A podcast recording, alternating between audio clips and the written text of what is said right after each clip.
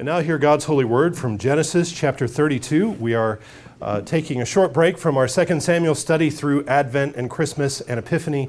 But now, hear God's holy word from Genesis chapter 32, beginning in verse 9.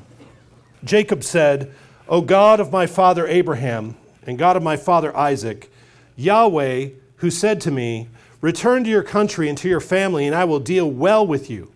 I'm not worthy of the least of all the mercies and of all the truth which you've shown your servant. For I crossed over this Jordan with my staff, and now I have become two companies. Deliver me, I pray, from the hand of my brother, from the hand of Esau, for I fear him, lest he come and attack me and the mother with the children. For you said, I will tr- surely treat you well and make your descendants as the sand of the sea, which cannot be numbered for multitude. And then picking up over in verse 22. And he arose that night, this is Jacob, he arose that night and took his two wives, his two fe- female servants, and his eleven sons, and crossed over the ford of Jabbok. He took them, sent them over the brook, and sent over what he had. Then Jacob was left alone, and a man wrestled with him until the breaking of day. Now, when he saw that he did not prevail against him, he touched the socket of his hip, and the socket of Jacob's hip was out of joint, and he wrestled with him. And he said, Let me go, for the day breaks. But he said, I will not let you go unless you bless me. So he said to him, What is your name? He said, Jacob. And he said, Your name shall no longer be called Jacob, but Israel, for you have struggled with God and with men, and have prevailed. Then Jacob asked, saying, Tell me your name, I pray. And he said, Why is it that you ask about my name? And he blessed him there. So Jacob called the name of the place Peniel, for I have seen God face to face and my life is preserved. Just as he crossed over Penuel, the sun rose on him, and he limped on his hip. Therefore, to this day, the children of Israel do not eat the muscle that shrank, which is on the hip socket, because he touched the socket of Jacob's hip in the muscle that shrank. Thus far, the reading of God's word. Let's give thanks together. Father in heaven, we thank you for all the ways that you come to us, that we celebrate in this season of Advent. And we ask that today, as you come to us through your word, draw near to us by your Holy Spirit and may we behold the things that we need to see in your law. We pray this in Jesus' name. Amen. I think I've probably told you before that I grew up in a home where both of my parents worked outside the home for the majority of my years growing up. My parents not only worked outside the home, but they both worked shift work, which meant that there were lots of evenings and Saturdays and Sunday afternoons that my sister and I were home alone, then my parents weren't home. This required me and my sister to help out as much as we could with the, with the upkeep of the house. We had to take care of the dishes and the laundry and cleaning and, and keeping things going. And uh, every day we had a list of things that had to be done before mom or dad got home from work. That was the deadline. So you have your list of things, and it, it was all. It was not an impossible list. These were all things that we were age appropriate, things we could do at various levels of our of our skill, and we had plenty of time. We always had plenty of time to get everything done. Nothing was outside of our skill set or capability. But as kids are known to do, we didn't work first and then goof off. No, no, no, no we always goofed off first until the last possible minute and then engaged in a frenzy of activity trying to pull everything together and get everything done before mom or dad pulled up the driveway. Now, we generally knew when to expect them home from work. And then we would work back from there, calculating to the last minute at what minute we should get busy. And then, and then even then, we hardly ever started on time resulting in an even more ruckus as we yelled at each other and ran around like crazy, trying to get everything wrapped up just in time, you know, to grab a magazine and flop on the couch, breathless, acting like we were the responsible kids we weren't, as if we had, you know, done this work hours ago when uh, we hadn't. Now, on occasion, as you can imagine, mom or dad would come home early uh, sometimes right into the middle of the madness in the yelling and the throwing things and getting everything done. Sometimes they came home before we even started, and then we had a different kind of fury and excitement to deal with at that point. But at no point do I ever remember learning my lesson. The very next day, we would wait until the very last minute, and then we would go nuts to try to get everything done before my mom and dad got home. Why is it all of us can kind of relate to that? Because at our worst and at our most lazy, when we have work to do And when the deadline seems so far away that we don't really need to worry about it, or if the deadline is fuzzy, when we have the sense that we have all the time in the world and we won't be held accountable anytime soon, why is it that we do not take our duties seriously? It just isn't important to get to it. It isn't important to do it right now. It can wait. But if you see mom's headlights in the driveway, that significantly ramps up your sense of urgency. I'm afraid that to, to draw a parallel to our, our perspective as a church, particularly in the West, in the United States, I'm afraid that after a century and a half of bad teaching on the, on the end times in the church, that we treat the return of Jesus like I treated the return of my parents as a kid. And this manifests itself in two very bad ways. We either have this mindless, panicked, emotional frenzy, which is based on, you know, somebody wrote a book or somebody saw a sign in the heavens or somebody, you know, somebody heard, you know, something and that they put it together with this. And so there's this burst of emotional, mindless, panicked, emotional frenzy, which is impossible to keep up year after year after year. It's impossible to keep up generation after generation. That frenzy cannot sustain itself. And so what you see is that the people who were all stirred up by Hal Lindsey in the 70s kind of flamed out and burned out and got very, very burned out in, the 80s and 90s. And then, you know, we had a whole different Tim LaHaye crowd who got stirred up in the 90s, and they're uh, flaming out and burning out on that as well. So, so it's impossible to sustain that frenzy. So you either have that or you have complete complacency. You have this idea that the Lord's not paying attention to what we're doing. He's far off, and He's certainly not coming back at any point to judge us or to set things right. So we have one or the other because we don't know how near the Lord is. The reality is that our Lord Jesus is not down the street. He's not around the corner. He's not away at work. He's not gone with some ambiguous appointment to come back. The Lord Jesus is here today, right now, with us in worship. We have entered his presence by the Holy Spirit. We're going to eat with Jesus in just a few minutes. This is Jesus ministering to us by his word. We just had a conversation with Jesus. We prayed. He answered. We spoke the words of his, his, words, the Psalms, and, and he's responding to us in blessing. See, the Lord Jesus is here with us, he has come to his people. He's not far off. He dwells in us and among us by his Spirit. He has united himself to his church. And that means he sees everything and he knows everything. He's never fooled and he's never buffaloed into thinking we're busy when we aren't. We can't pretend that we've been working when we haven't.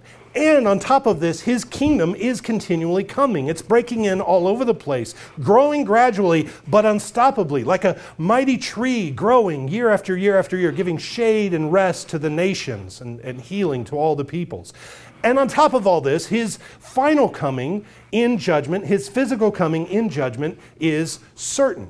But what this calls for is not panicked hysteria, nor is casual, cavalier complacency in order. What is called for is ne- neither of these, but diligent, faithful, disciplined, sober, joyful living in the service of a very near, very present, and very much reigning King, our Lord and Savior Jesus. Now, today is the first day of uh, Advent, the first Sunday of Advent. This is the season of the church year where we stop to reflect on all the ways that the Lord Jesus has come, all the ways that he continues to come to us and meet with us, and all the ways he will come to us in the future.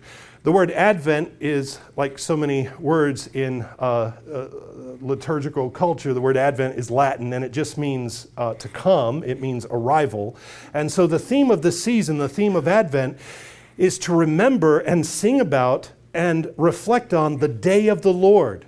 All those days, those times and situations where the Lord visits his people. Now, God is always reigning and has always reigned over his people and over his creation. He doesn't go on vacation, he's never out of communication. But there are special times where he makes his presence known in an intensified, concentrated way. There are times where he makes his presence known to his people and to the earth with a greater degree of, of intensity, of, of intimacy and interaction, where heaven literally touches earth in these, in these times. God draws near to his people and to the nations. Now, the Bible talks about this as God visiting his people. Or we hear about the day of visitation. What is this? What is this visiting? What is this visitation?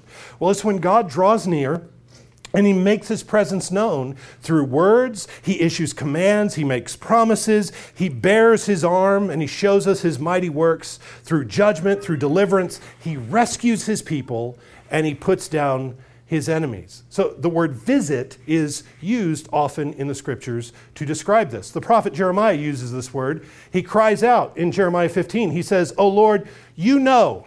And what he implies there by saying you know is all the sufferings that he's just laid out. He says, Oh Lord, you know my sufferings.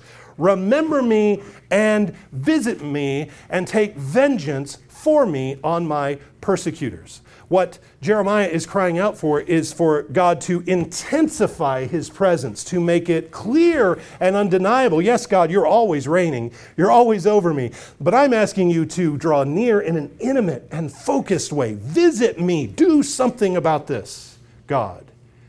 Psalm 8 says this, and you're familiar with Psalm 8. What is man that you are mindful of him, and the Son of Man that you visit him? Psalm 65 You visit the earth and water it, you greatly enrich it. The river of God is full of water, you provide their grain, for so you have prepared it. This visitation also is not just a vindication of his name and a rescue from torment, but it's also a way that God feeds and nourishes his people and the earth. God visits the earth to nourish it. God didn't just spin the cosmos into orbit and then step back and watch it go.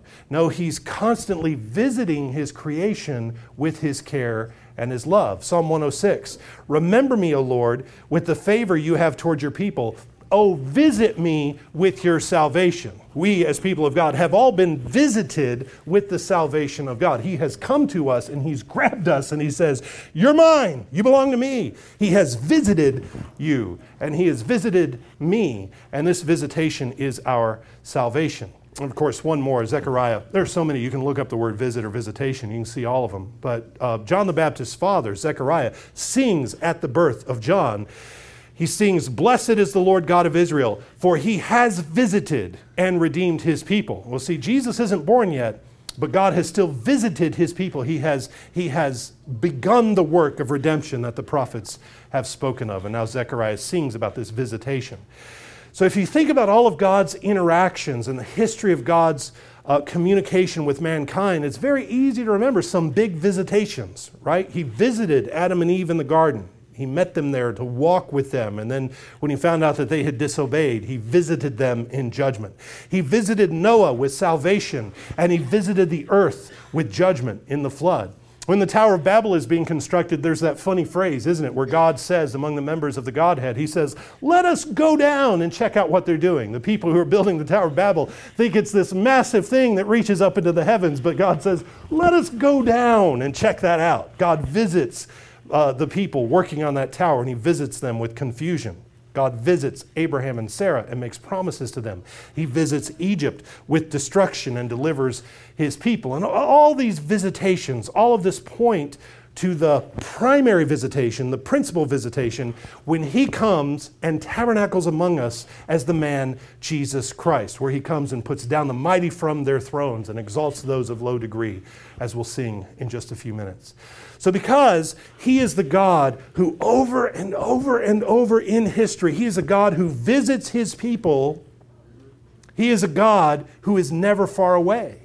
He's not a God who's an impersonal concept, a, a, theory, an apparition of our imagination. He continually makes his presence known to us. He comes near to us to hear us, to answer our prayers, to work in us, to change us, to give us life, to correct us, to defeat our enemies and his enemies, to connect us together in relationships. He comes to shake things up and set things right. And the primary way he does all of this is in worship, every Lord's Day. He comes and, and manifests his way in lots of ways, but, but primarily in worship. Today, he draws near to us, and we draw near to him. Today is the day of his visitation. This is the Lord's day. This is the day of the Lord, the great and awful day of judgment, the day of deliverance, the day where God takes us apart, breaks us down, and puts us back together. And he makes the crooked things straight. Today, the Lord's Day, is also not only the day of blessing and deliverance for us, but it's the day of doom for the kingdoms of this world, where they have these vacant, impotent systems of salvation that pale in comparison to the gospel that rings out across the land every time a church is called to worship on this, the Lord's Day. This is a, this is a verdict on all of the impotent salvation systems in the world. Today, we declare uh, God's judgment against all the idols. We proclaim the eternality of the kingdom of Christ. We manifest his kingdom, and the Lord visits with his people on this day. On this day, in worship, God's will is done on earth, just as it is in heaven, right? We, can, we can't say that about Tuesday afternoon ordinarily. But we can say that about Sunday morning, that today God's will is being done on earth as it is in heaven. What happens in heaven? Well, the angels are constantly crying out to him and worshiping him and, and surrounding him with praise. Well, that happens on earth on the Lord's Day, which is why every Lord's Day, unless you're sick or just gave birth or your back's out and you can't move or you're, you're just, you don't just, uh, you've got three feet of snow in the driveway, unless there's some extreme circumstances, that's why you're in worship, right? That's why you're here, right? Because here, this is where God's will is being done on earth as it is in heaven. It's because this is the judgment on that. And so when the ark is built and the door is being closed, do you want to be on the inside or do you want to be on the outside? This is the verdict on all of that. What's being said here puts all of that to shame. Where are you going to be when that verdict is delivered? Where are you going to be on the day of the Lord? In Sodom or outside of it. Where are you going to be found? On the day of the Lord, you want to be in the ark. So you see, this is where God visits. Um, this is where God draws near to us. So, we're, so you and I are never left in a position wondering, is he coming or isn't he? When is he coming? When do we have to straighten up? When do we have to get busy? When do we have to get to work? Well, the answer to all these questions, when is he coming? When do we have to get busy? The answer to all those questions is today because he's near us today. He's drawing near to us. Uh, so put away your sins and walk in the Spirit. Now, throughout these four Sundays of this uh, Advent season this year, I'm going to take four very quick snapshots and look at various things that the Lord does when He visits us. What does He accomplish when He comes to us? What do we receive in His Advent? And what I'd like for us to consider is that when He draw, draws near to us, and when he visits us, sometimes, and when I say sometimes, I also mean often he comes to wrestle with us. that may sound like a very odd thing to say. What does that mean? He comes to wrestle with us. And, and it's odd, yes, that's fine, because we're introduced to this event in an odd chapter of the Bible, a, strange thing that happens. But it's just strange enough to let you know that, oh, this is the kind of God we serve. This is the kind of God who will do something like this.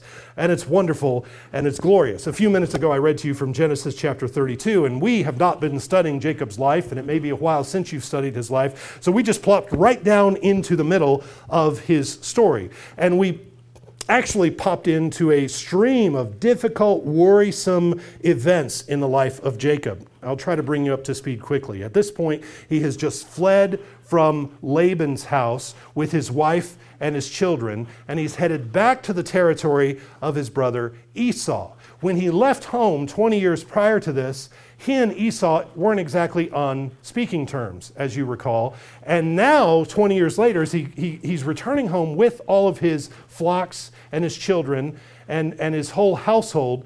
Now he's coming back and he hears that Esau is headed out to meet him, and Esau is accompanied by 400 fighting men. He comes with an army, Esau comes with a, a military force. What possibly could be Esau's intention in coming out with this army? What's he after? Jacob has no idea how this is going to turn out. How's this going to go? He has just escaped one tyrannical family member, and he's going to land in the lap of another tyrannical family member, he thinks. So Jacob divides his family into two groups so that if they're all uh, attacked, not all of them will be destroyed. If one group is assaulted, the other group might be able to escape. And then, having made all the arrangements with nothing to do but wait, Jacob separates. He goes by himself to spend a sleepless night by himself. And, and, and God's word says he was greatly afraid and distressed. He prays there for, for God to deliver him. And you can put it yourself in his position, and you can imagine what was rolling around in his head at this point. He's dreading this confrontation with Esau. You've had confrontations that have kept you awake at night. And he must have been trying to mentally steel himself against the prospect of Esau's revenge and the possibility tomorrow I may lose people I love. Tomorrow, my whole life is, is, is bound to change. How can I maybe distract Esau? How can I convince him that maybe we can get along? Maybe we can negotiate and talk things out. But the one thing that Jacob wasn't prepared for, as he sits there all alone by himself praying to God, the one thing he doesn't expect and wasn't prepared for was for someone to show up out of nowhere and start doing jujitsu moves on him in the middle of the night. Jacob is distracted all night from his worry and his mental exertion by a man who surprises him with this impromptu wrestling match. And somewhere in the middle of the tussle, in the middle of the wrestling, it dawns on Jacob that he's not wrestling with just anybody. This isn't just some man, he's being visited by God. And he's wrestling with God. And most Bible scholars will point to this and say this is probably the pre incarnate Christ. There are a few little glimpses of Jesus before we get to the incarnation, a few glimpses of the second person of the Trinity before the incarnation. And this is one of them. Jesus shows up here to wrestle with Jacob. Amazingly, Jacob keeps up the fight all night long. Of course, when God says it's over, it's over. It's kind of like when you wrestle with your son. You arm wrestle with him and you kind of let him push against your arm or, or you're, you're wrestling physically with him and you're just, you're backing off and you're letting him have his, his space. But, you know, when you say it's over, it's over, right? You can end it at any time. And that's what God does. He can, he can end it at any time. And God says it's over but Jacob still keeps up the fight. And, and then, then God says, as, as if you don't get the clue that this is over, he touches his hip and he dislocates it. And he demands, Jacob, let go of me. Now Jacob's exhausted and he's in excruciating pain. And Jacob holds on more tightly. He digs in and he says, I will not let you go unless you bless me. And God is delighted by all of this. God, He's having a, a, time. I mean, this is, this is big fun. This is really good. He's delighted in, in this, and, and He blesses Jacob. He responds to him. He blesses him with a new name. He says, Your name is no longer Jacob. You're no longer supplanter. You are Israel. You are the one who wrestles with God. For you have wrestled with God and men and have prevailed. Jacob wrestled with God and won and God loved it. God loved every minute of it. Now, indeed, as God said, Jacob had been wrestling all along. Jacob had to wrestle with his father, he had to wrestle with his brother, and now he had to wrestle with his father in law, fighting and clawing and gouging, and by God's grace, he had prevailed all the way through. Now, as the sun rises and Jacob goes to face his brother Esau, he's limping now on his twisted leg all of his fears are put to rest. When he sees Esau, his brother meets him weeping, and they embrace and they kiss and they cry on each other's shoulder. It's all been worked out. Everything's fine. Everything's okay. What's going on here in this Advent? This is an Advent of the Lord, right? This is, this is the Lord drawing near to Jacob. What's happening in this visitation? Well, we get a pretty important piece of data. We get the origin of the name of God's people throughout the Old Covenant. From here on, they're known as Israel. And what that means is they're known as the people who wrestle with God. That's what Israel means. Every time you say that, every time you talk about Israel, what are you saying? Oh, yeah, those are the people who wrestle. Those are the wrestlers. Those are the people who wrestle with God.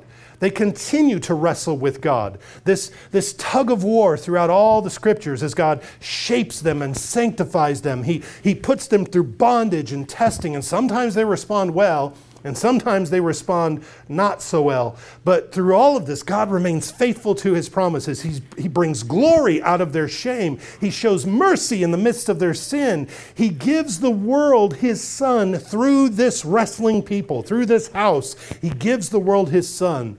And now, through Jesus, we, the church, are heirs of all the promises that God made to these people. The true Israel are those who are united to the true Israelite. Jesus is the true Israelite. We are in union with him. We are Israel. Galatians 3:29 says, "If you are Christ's, then you are Abraham's offspring."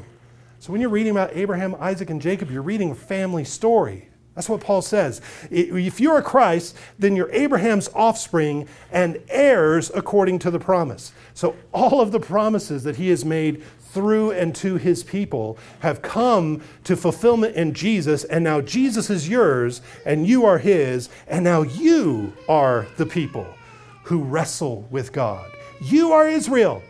He wrestles with you, you wrestle with him.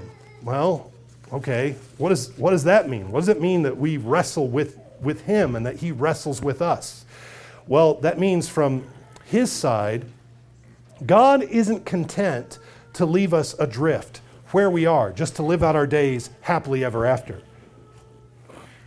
Just as he didn't spin the universe into existence and walk away, so he doesn't spin your life into in existence and walk away. He keeps himself close to us by challenging us, by pushing us. He gives us complicated situations to figure out. He stretches us and puts us in situations we never thought we could handle. He gives us things we never thought we could live through. If you asked us, no, I, I, wouldn't, I wouldn't live. I wouldn't survive that. We said, okay, well, I'm going to give it to you anyway. And we'll see how that goes.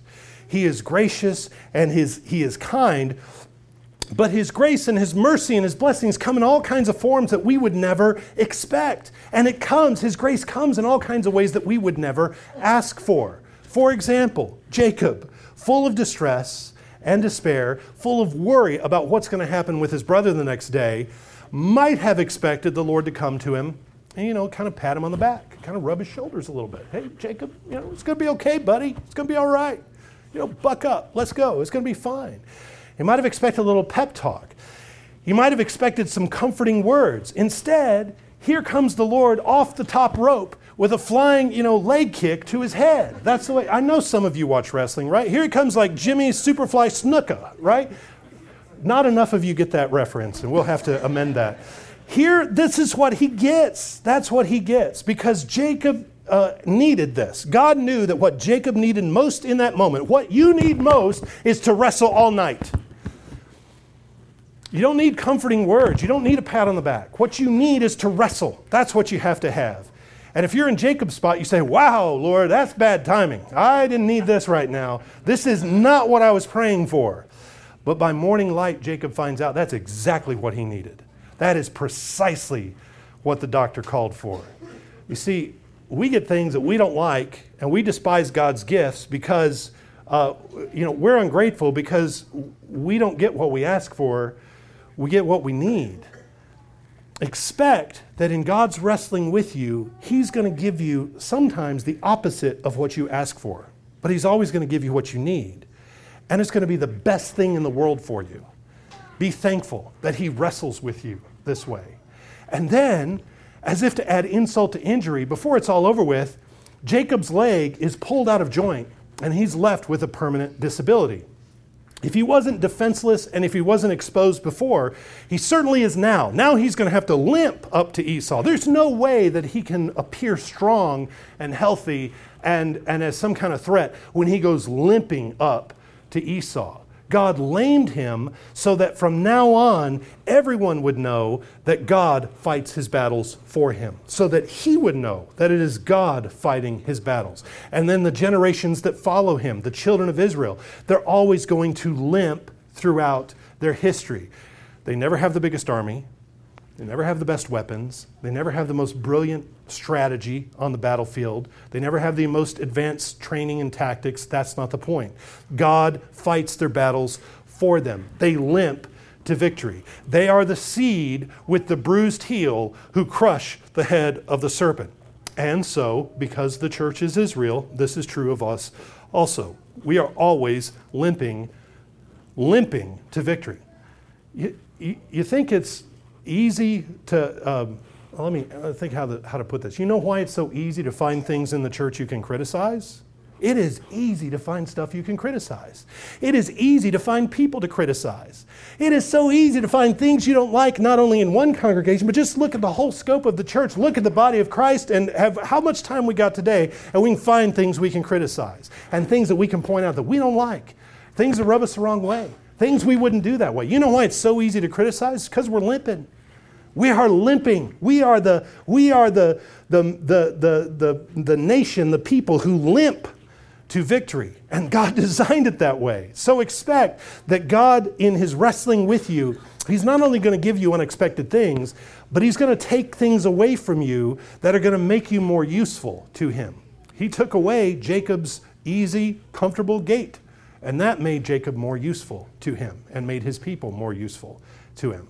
So not only is He going to give us things we didn't ask for, but He may take away something that we think we need, but we're stronger without it in his wrestling with us. And in the end, the big consequence of God's wrestling with Jacob was that Jacob had a new name, which gave him a new perspective. It gave him a new personality. No longer is he only Jacob you know, supplanter, the one who has to fight and claw and gouge with men to get what's coming to him. That's not, that's not his name anymore. He is Israel. He now wrestles with God. You see, that's where our real warfare is fought, after all, in prayer, in supplication, in psalms, and interacting with God. And then not only wrestling with God, but wrestling alongside of God against his spiritual enemies. Isn't that what Paul says in Ephesians? What does he say? We do not wrestle with flesh and blood, right? That's not where the real fight is. God's wrestling with Jacob resulted in a complete paradigm shift so that now for Jacob, nothing ever looks the same as it did before. A complete new perspective and outlook on the world is given to Jacob. So expect that in God's wrestling with you, you're going to grow to understand things in a new light and see things in ways that you've never seen them before. Your eyes are open, your understanding is being enlightened by the power of God's Holy Spirit. So, in this Advent, when we think about all the ways that God has drawn near to us in the person of Jesus, how he comes to us, include in your thoughts about that the very real factor that one of the ways he comes to us is to wrestle with us. He comes sometimes picking a fight. He comes to wrestle with you. So, why is life tough? Why do we have so many disappointments? Why do we have strained relationships? Why doesn't God just make it all go away? You see, He owns everything, right? He owns every molecule of the cosmos. He could engineer things in such a way that you could wake up tomorrow with such unbelievable wealth that you would never have another financial worry again. And if that goes away, then you're really set. If you don't worry about money, right, you're, you're set, right? No, not really, but that's our, that's our assumption, right? Well, why doesn't he do that for you? Why doesn't he just, why doesn't he just clear all that up for you? Why does he instead sometimes twist your leg? Why does he impair you and make things more difficult for you instead of easier? Because that's what's good for you. That's exactly what's good for you. And you pray, Lord, isn't there another way? Can't you make this pain stop? Can't you make this go away? Just take all this frustration, just remove it from me. And God might answer, Yes, I, I could, but I'm not, I'm not going to. Jesus prayed to the Father in the garden on the eve of his crucifixion. Jesus prayed with infinitely more anguish and distress than Jacob had on the night before he met Cain. I'm sorry, Esau. Jacob, uh, Jacob experienced uh, frustration and, and anguish on the eve of meeting Esau.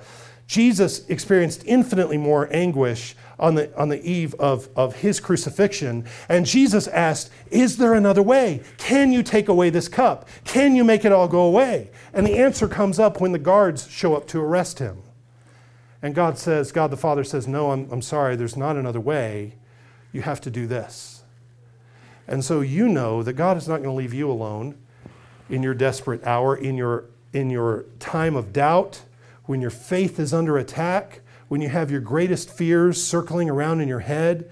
He's not going to abandon you there to go through all of that by yourself, but the answers he gives may not be the answers you expect. You need to be ready for that. You need to be ready to pray prayers that are not answered exactly the way you want them answered and still believe and still trust in him. You need to be ready to pray prayers that just ain't going to turn out like you want them to and still rejoice in him. The Lord Jesus is your greatest friend, but sometimes when he shows up, he looks like your opponent. He looks like he's against us because he wants you to wrestle. So I charge you, I exhort you to wrestle. Don't wimp out, don't tap out. Wrestle. Ask Him for what you need. Ask Him your questions. Lay out all of your doubts, your skepticism, Keep on asking, like the Syrophoenician woman who wouldn't leave Jesus alone, and she sparred with him and said, Please bless my daughter. He said, I didn't come for you. She said, Please bless my daughter. And he said, I came to feed the children, not the dogs. And she said, Even the dogs get the crumbs from the table. And Jesus rejoices, Absolutely. That's, that's faith. That's what I'm looking for. I'm looking for you to wrestle. I'm looking for you to spar with me. Keep wrestling, grab hold, and don't give up. Don't turn loose until he blesses you. He wants you to wrestle, and He loves that, and He loves to bless that kind of faith. He will quite possibly, in the end, bless you with a new perspective, a new identity, a complete new outlook on the world through that. And that's what we all want, right? We want to keep growing.